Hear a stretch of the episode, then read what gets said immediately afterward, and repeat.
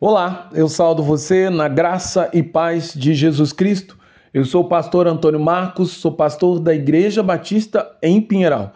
E hoje, pela bondade e misericórdia do Senhor, eu quero compartilhar com você a palavra de Deus, na plena certeza de que essa palavra tem poder para edificar a sua vida. Para tanto, eu quero continuar refletindo com você nas devocionais de Efésios capítulo 4 no tema O Padrão do Espírito Santo de Deus.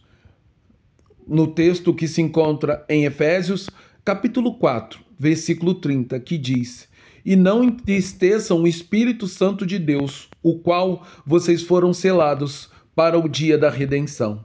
Em meio à série de pecados que os cristãos que foram revestidos de uma nova natureza deveriam evitar a todo custo, a fim de poder dar um bom testemunho de Cristo e abençoar e edificar a vida do seu próximo, o apóstolo Paulo apresenta um motivo ainda mais forte e impactante para que os membros da igreja se esforcem para viver em total santidade, que significa uma vida separada de todo tipo de pecado.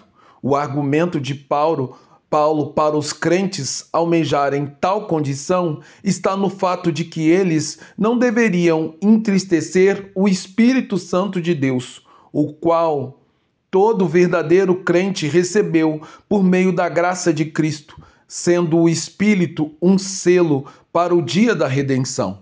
Assim, é pela atuação do Espírito Santo de Deus que fomos regenerados do estado de putrefação e morte espiritual que o pecado produz na vida do homem.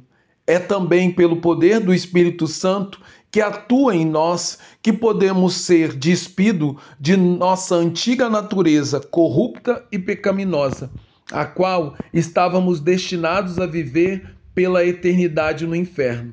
Porém, através do Espírito Santo, somos revestidos de uma nova natureza, onde o nosso caráter é moldado a cada dia segundo o caráter do próprio Senhor Jesus, o qual operou em nós grande salvação, através da sua morte e ressurreição, para que todos aqueles que morreram com ele também possam ressuscitar com ele e viver por toda a eternidade no reino dos céus.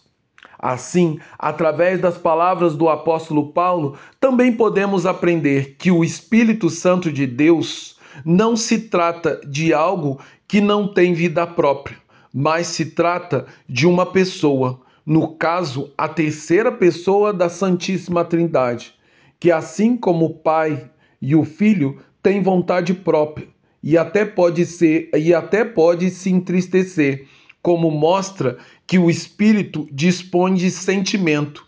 Por isso, os crentes deveriam a todo custo evitar praticar qualquer tipo de pecado, porque ele tem pleno conhecimento que isto causa grande tristeza ao Deus Espírito que vive e atua dentro de nós. Logo, podemos dizer sem qualquer tipo de dúvida ou receio que viver em santidade, ou seja, separado, é um ato de amor para com Deus que habita dentro de nós assim como é um ato de amor e de obediência ao Deus Pai que está no céu, que é nosso soberano Criador.